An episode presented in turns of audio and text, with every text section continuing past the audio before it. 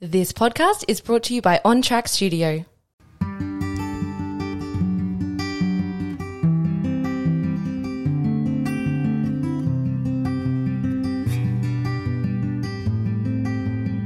Hello and welcome to the Stillness Everyday podcast. My name is Herodotos, and this podcast exists to help you find stillness in all aspects of your life in finance, in health, in mindset, and in your relationships. I created this business because I believe that if you can develop the ability to find stillness in your mind, you will learn to create harmony in all aspects of your life. Find us at Stillness Everyday on social media or stillnesseveryday.com. A lot of people ask me how they can get started with meditating. Now, my first experience with meditation was at a Vipassana retreat, which is 10 days in silence. But I understand this isn't practical for most people. That's why we created the Stillness Everyday Journal. This journal has a range of prompts which allow you to not only create your day, but reflect on your day at the end of it. The journal also has a range of audible meditations which are perfect for beginners. Check out stillnesseveryday.com.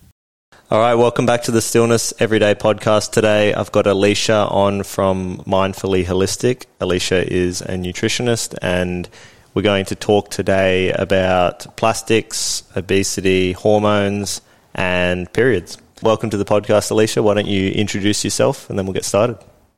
So, my name's Alicia. um, I am a clinical nutritionist. I specialize in nervous system ailments, so mental health, cognition, memory, mood, behavior. Yeah, super passionate about educating people around how their environment, stress, and food impacts their life. Well, let's get started. I've got this um, question because you always see it everywhere BPA free. So, you want to start by telling us what BPA is? Okay, so BPA stands for bisphenol A, and it's a chemical that disrupts our hormones. So we generally call them endocrine disrupting chemicals, and our endocrine system controls all of our hormones. So our pineal gland, thyroid, parathyroid, and our testicles and ovaries. So it either blocks or alters the way that hormones function in our body, and hormones contribute to obviously fertility and the way that in females our menstrual cycles flow, and then in males how like endocrine disrupting chemicals can affect fertility, sperm quality, sperm function. BPA particularly is found in plastics and like tin foods, like your tin tomatoes, legumes, all that stuff, and on receipts. So, what's the problem with receipts? Because wouldn't you you're just touching it? Yeah, so that's the thing. It's just BPA is on the linings of things. So it's on the lining of receipts. And when you touch it, our skin, being our biggest organ, absorbs those endocrine disrupting chemicals and therefore yeah. uh, messes with your hormones. So we can't consume anything out of plastic with BPA in it, nor can we touch it, ideally. Yeah. So we should just have no plastic near us. Yeah. And so the problem with products that are labeled BPA free. So we tend to see cans now that are like, oh, BPA free. And but this doesn't actually mean anything because this is marketing to um, just sneaky marketing, essentially, like anything else. So um, manufacturers have created other chemicals called BPS and BPF, and they don't have to state if they've then replaced BPA with those chemicals that are equally disrupting to our hormones in our body. Right. So they can say, oh, it's BPA free, but they've still put BPS and BPF in it. Right. And what's BPS and what's BPF stand for? Bisphenol F and bisphenol S. Ah, right. Yeah. So the they do the exact same thing to the body yeah. as BPA. They just have less research because they obviously just manufactured them to be replacements for them. Right. But yeah, we're finding that they have the exact same endocrine disrupting functions. Can you elaborate more on endocrine disruptive? Mm-hmm. So, our endocrine system, as I just explained, is all the organs I just said pineal gland, pituitary gland, thyroid, parathyroid, our adrenal glands, testes, and ovaries. Um, and anything that, so endocrine, meaning all of those organs, and then disrupting, meaning it either alters or blocks their function from right. occurring. So, what are some what are like some diseases that could arise? hmm So there's so many. So Infinite. it can just directly cause inflammation of any of these organs, but then the most common one we see is obesity.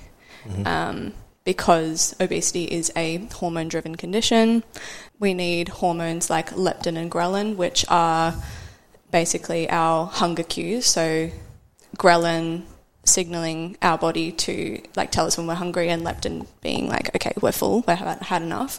But mm. when we have these chemicals circulating in our system endocrine disrupting chemicals it shuts off these so our body is confused. And that's when we then eat and our body goes well we're not full. We're not satisfied. It's confused because Right. these receptors are being blocked or it's altering the way that they function. Right, so that then would lead to binge eating and that sort of thing. Yes, it can. Like endocrine organs being part of our brain as well, and because our gut and our brain are so intri- intricately connected, it shuts off those signals in our brain as well, as you just touched on mm. how it would relate to binge eating, because our brain doesn't send the signals back to our gut to say, okay, we're satisfied, we're full. Right, so this can just happen just from holding receipts.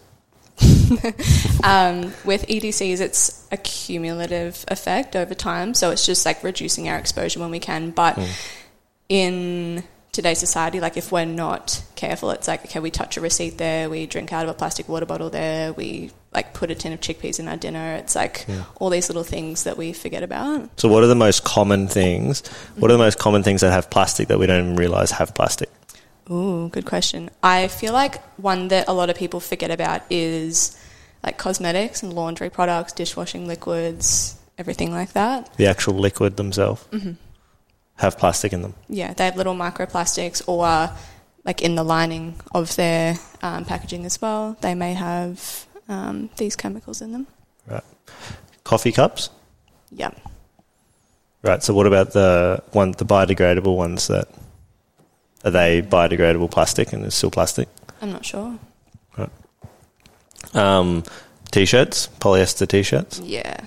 So polyester being um, a source of plastic as well. So, and again, our skin being our biggest organ absorbs that and contributes again. So if you're wearing a t-shirt all the time, your body's just so you're washing you're washing yourself with Plastic. plastic. You're You're, wearing- wearing plastic all the time. Yep. Um, I guess plastic toothbrush. Yep.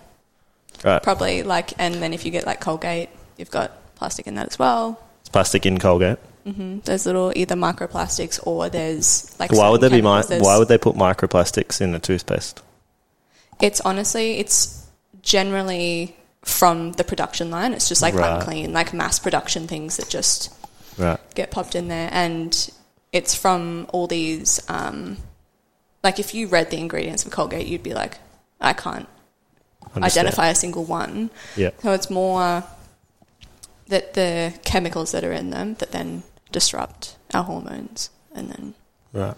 So what a microplastic you can't really see it because it's so small. you can't see it at all. No, Right. And it's just the deterioration of the all the plastic. true. Yes. So when they say that fish has microplastics, Mm-hmm. because the fish are slowly nibbling at little plastics. what we're and, throwing in the ocean. Yeah, Right. it's because we've never had more pollution in the ocean. Microplastics, separate from like endocrine disrupting chemicals themselves, like BPA, Mm. but microplastics within our body, because people are like, oh yeah, like plastic circulating my bloodstream. Why is that a problem? It causes inflammation because obviously it's a foreign substance to our body, Mm. but also microplastics themselves bind to heavy metals, so like mercury, um, aluminium, those heavy metals that we definitely don't want circulating in our body, as well as microplastics binding to endocrine disrupting chemicals. so they bind to the chemicals and don't let them come out of your body. Yes. Right. And yeah, that's another thing. They alter our detoxification pathways. So, our major detox pathways being breathing, sweating. I'm trying to think of a better word than like weeing and pooing. Um, but yeah, they're our main detoxification pathways. And it not only inhibits this, but we've never seen less physical activity in our society. I feel like most of my patients have constipation and then they're drinking coffee because they just run on stress. So then that dehydrates their body further. They're not urinating as much. It's just everything is just being held inside. But a coffee makes me go to the toilet. Yeah, but it is like what you are urinating is like it's yellow, it's dehydrated urine. You're Right. just It, I mean, it makes me go to, to do shit. And doesn't make me go piss. it, that doesn't happen to everyone though because yeah, like it'll make you poop, but then your body becomes reliant on coffee, and then people can't can't poo without a coffee, and then it's like okay, that's a problem. Okay. And can you, so if there's microplastics going through your system, how could you get rid of them? Can you sweat them out through exercise or You can, but ideally, it's about cutting it off at the source. You don't Right. want them there. Originally, it's like saying, But "How if- do I cure type two diabetes?" It's like, don't get it in the first place. so if I have, like, say I'm transitioning, like I've just become conscious of what I'm eating, what I'm mm-hmm. consuming, and I then want to kind of cleanse myself, yeah, you know, is there, is saunas, would that help? Or, yeah, definitely. Saunas can be a great form of detoxification, as in Yeah. upregulating sweating. Hmm. Yeah, but ways that we can avoid them are it's like investing in either a glass or stainless steel water bottle instead of relying on plastic water bottles. If you do have like legumes and beans and stuff, just cook them from scratch. It's not that hard. Oh. Instead of tin. Instead of tinned. Um, what so about the plastic, like dried, dried ones in plastic, you know, like Mm, it's a- um, lentils or something? Yeah. Ideally, like buy in bulk when Yeah. you can. I feel like it's cheaper. It's Mm. yeah better for the environment. If someone comes to you wanting to lose weight, Mm-hmm. obviously food isn't the only thing they've got to think about.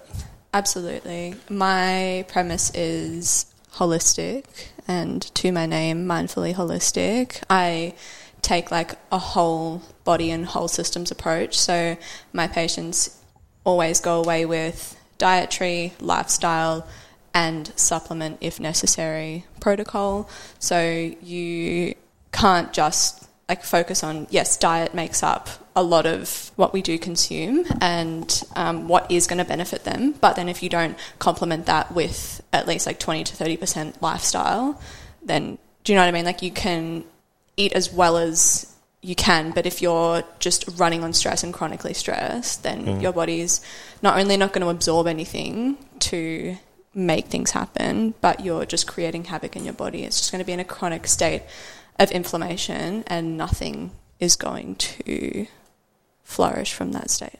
So, like someone who exercises all the time but eats poorly, Mm. it's the same kind of thing. You can't out exercise a bad diet ever. You can say like the calories in, calories out Yeah. kind of argument. What about those people who? So, what about the people who have like just eat shit diets but are in looking like f- good physical shape?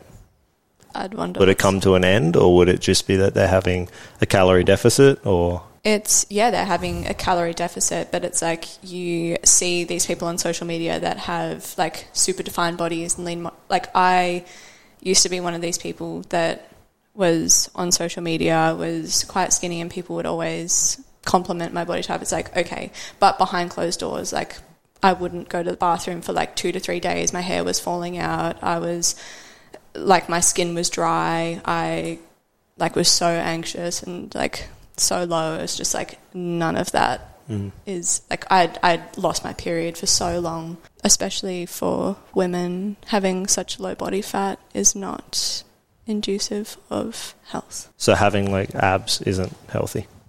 Not for women, no. Not for, what about for men? Like shredded abs.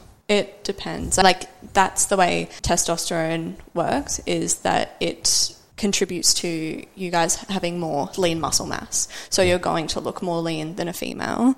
Coming back to like endocrine disrupting chemicals, now like men in society who are just having like packets of chips and just all these different chemicals and just feeding themselves garbage that decreases their testosterone and increases their estrogen. So then they have like man boobs and And what else?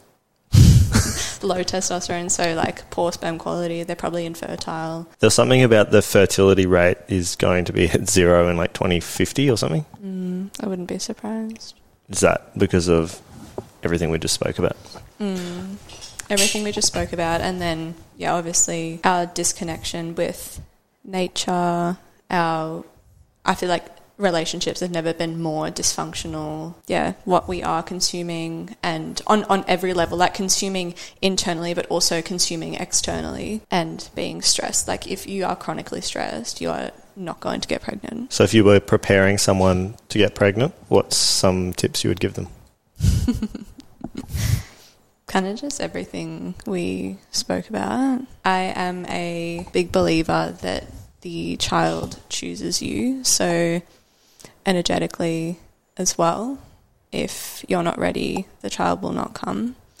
And yeah, I think definitely for a woman, if you have like body dysmorphia or you're talking negatively about yourself and you're not then, I guess, producing or creating that beautiful environment for that bub to be nurtured into as well. So it's about. Oh, I feel like it comes back to women having a supportive community around them as well. So health health wise, though, you would they would obviously cut out all the rubbish. Yeah, definitely. For a period of time. I mean, obviously, ideally, you want to just give it up, but yeah, six months like minimum to kind of get people on track before they start right. actually trying to conceive. Yeah, right. Both, and it has to be the man and the woman, not just the woman yep. doing everything. And what's the go with endo? Is that linked to infertility in women or? Mm-hmm. So endometriosis is it can cause infertility, much like any other female hormone condition like PCOS, endometriosis, hypothalamic amenorrhea. Um, we can speak about all those in more detail, but specifically with endometriosis, that is an estrogen dominant condition, meaning there is too much estrogen circulating in the woman's system. It's characterized by, so within our uterus, on our uterine wall, it's when cells from the inside walls of the uterus start growing outside of the uterus. So typically on our pelvis. So that then causes extreme pain because when we do then have our period and our endometrial lining is stimulated, that stimulates the endometrial cells everywhere else. Like it could be, um, yeah, on our pelvis, but it can go anywhere up to your lungs or anywhere else as well. It just spreads. Like when we're treating it, we focus on detoxifying the body from that excess estrogen. Like we just want to bring it back to a normal estrogen. Mm. And as we just spoke about, like not exercising, so like not sweating, women who are con- like chronically constipated, I tend to see then excess estrogen recirculating in their body because they're not getting it out of their system. Yeah, but all these like plastics and heavy metals contribute to inflammation, which then contributes further to the endometrium being inflamed and then mm. causing endometriosis. So, as a woman, how would you know that you have that? Is it when you've got a painful period? Is that right? So, sign of signs of endometriosis are like very. It's abnormal bleeding, so it can be either very heavy or very light. Mm. Um, extreme pain and excruciating pain, which pain with periods is not normal. It is common, like most women tend to have it now in today's society, but it is definitely not normal. It's not something that we should normalize or like you should be having painless periods like all throughout your cycle. Mm-hmm. Um, so pain's a huge one, um, but the biggest red flag for me that I'm like, oh, it might be endo is pain during sex, especially like deep penetrative sex, because it's then like hitting the cervix where potentially um, that uterine tissue is being then hit and inflamed. Right. Back to the painful period. I mm. I don't know where I saw it. It was an ad on Facebook or something, mm. and it said painful periods are normal. Um, it's okay or something. Why do you think that be?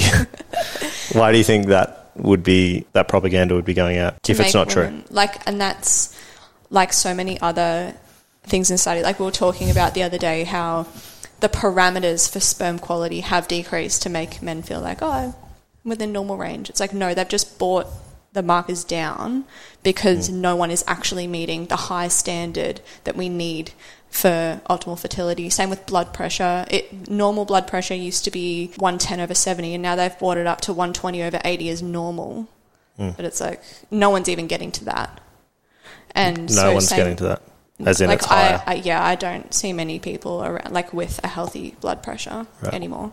Yeah, and that's the same with painful heavy periods. It's making women feel like, oh, it's fine, it's normal. Right, rather than dealing with it. Yeah. Why? Because dealing with it means that there's less profit. Do you reckon? Like, is there? Do they sell? Absolutely. Ph- the pharmaceutical industry sell drugs for endometriosis or pa- painful periods? Or Not endo, but I think they definitely sell things for painful periods. Absolutely, like all painkillers profit off you being in pain. Mm, that's true. There's a oh, I'm trying to think of the acronym for it now, but it basically stimulates the muscles in your um, ovaries to contract so that the pain decreases. But Mm. it's I think it's a TNS machine, um, but you basically like stick it on. But there's just like so many. That's just like one example. But there's so many products now that profit off you Having having, a painful period period. pain or yeah pain Yeah, in general. right. I was just going to ask something about pads, tampons, and cups. Like, is there pros and cons of each? Is there pros and is there any pros in some of them? they all cons.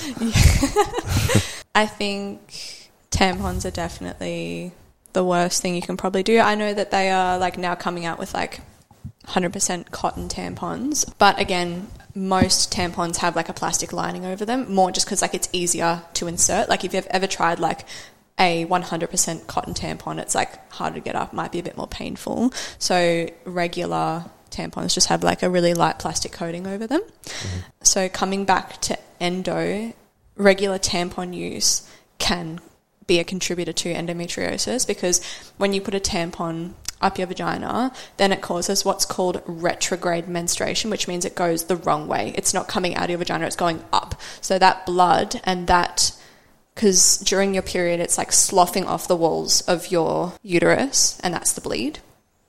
So it's going up, or like up your fallopian tubes into your uterus, and then those little fragments that should have been coming out are now going up, and then they're growing. Those cells are growing outside of your uterus.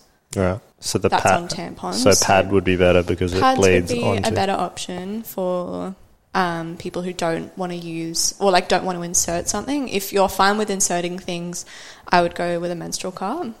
Uh, menstrual cups are usually made from silicon, which is like a sand or like it's silica, which is made from yeah, sand or natural elements. Mhm.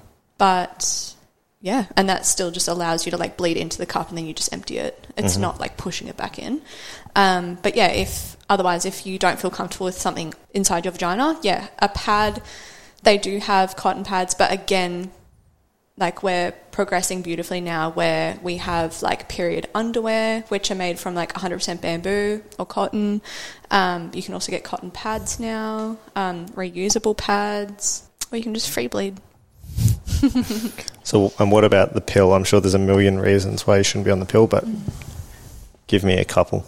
a couple The main ones, your main concern. my main concern is that you're not having a period. So I feel like this is a common misconception with the pill. So you have like, I'm pretty sure it's like a 28 day pill packet, mm. and then you have three to five days on that that are just sugar pills. So sugar meaning like it's literally just sugar, and you're just taking it for the sake of routine, like taking it because you have to take the pill at the exact same time every single day, hmm. and you're just having what's called a withdrawal bleed. You're not having a period. You are having withdrawals from the pill. When I was like 16, 17, and I should have lost my period, like I ended up in hospital um, from anorexia. They were like, "How are you still having your period?" And at that time, I had no idea. I was like, "Oh, like I'm on the pills. I'm just having my period." And they were like, "No, no, no. Like you're just having a withdrawal bleed, but you're shutting off like that innate, beautiful menstrual cycle. That you're shutting off ovulation. You're shutting off your menstrual cycle, and just like the whole like fluctuation of hormones. So like the rise in estrogen, the rise in progesterone, like all these things. It's just like you are flatlining throughout your entire period. Oh, throughout your entire cycle, sorry. Doesn't sound healthy. Because, yeah, and the pill, super interestingly, changes our brain neurochemistry. So there's really interesting research now about how it lowers women's standards for men. So when women are on the pill, they will tend to go with men that if they then come off the pill, then they're like, oh my gosh, why am I with this male? I could come up with so many conspiracies with that. Mm. So I've brought in a. I went shopping at my favourite place, Coles, and I was extremely triggered while I was in there, and carrying this bag to the podcast studio. On the next episode, I'm going to get you. I'm going to pull it out, pull things out, and you're going to tell me why we shouldn't be consuming this stuff. Perfect. All right.